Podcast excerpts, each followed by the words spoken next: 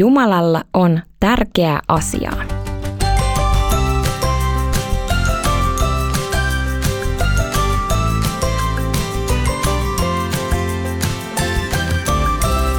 Donkkipodi. Tämä on Donkkipodi podcast, jossa tehdään oivalluksia elämästä raamatun ja donkkilehden äärellä. Mun nimi on Iida, mahtava kun oot kuulolla. Tämän kerran otsikko on Jumalalla on tärkeää asiaa. Marian mies Joosef sai hoitoonsa Jumalan pojan Jeesuksen, mutta Jeesus tuli pelastamaan myös Joosefin. Jumala suunnitteli tarkasti Jeesuksen syntymän.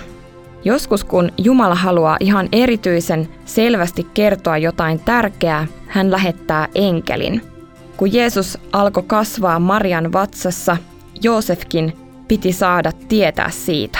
Jollei enkeli olisi kertonut Joosefille, että Marian vauva on Jumalan poika, Joosef olisi ehkä hylännyt Marian. Jumalan enkeli käski unessa Joosefia pitämään Marjasta ja Jeesusvauvasta hyvää huolta. Raamatussa Matteuksen evankeliumissa luvussa yksi kerrotaan näin. Unesta herättyään Joosef teki niin kuin Herran enkeli oli käskenyt ja otti Marian vaimokseen. Hän ei kuitenkaan koskenut vaimonsa ennen kuin tämä oli synnyttänyt pojan. Joosef antoi pojalle nimen Jeesus. Kun Joosef kuuli, että Maria odottaa vauvaa, hän oli varmasti hämmästynyt. Hehän eivät olleet vielä naimisissakaan. Sitten hän ehkä oli vihanen ja lopulta surullinenkin.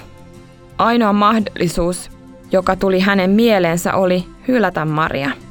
Mutta onneksi Jumala lähetti enkelin selittämään Joosefille, miten asia oikeasti oli. Eihän hänellä olisi voinut tulla mieleenkään, että Maria odotti vauvaa, joka on Jumalan poika. Jumala lähetti poikansa Jeesuksen maailmaan pelastamaan ihmisiä. Oli tosi tärkeää, että Jeesuksella oli hyvät, huolehtivaiset vanhemmat, jotka hoiti häntä, kun hän oli pieni. Joosefin tärkeä tehtävä oli toimia Jeesuksen maallisena isänä ja myöhemmin opettaa hänelle ammatti. Jeesus alkoi tehdä Jumalan tekoja vasta kun hän oli kasvanut mieheksi. Rukoillaan.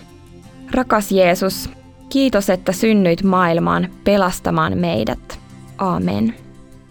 Ja sitten kysymys, miksi Joosef oli hyvä isä?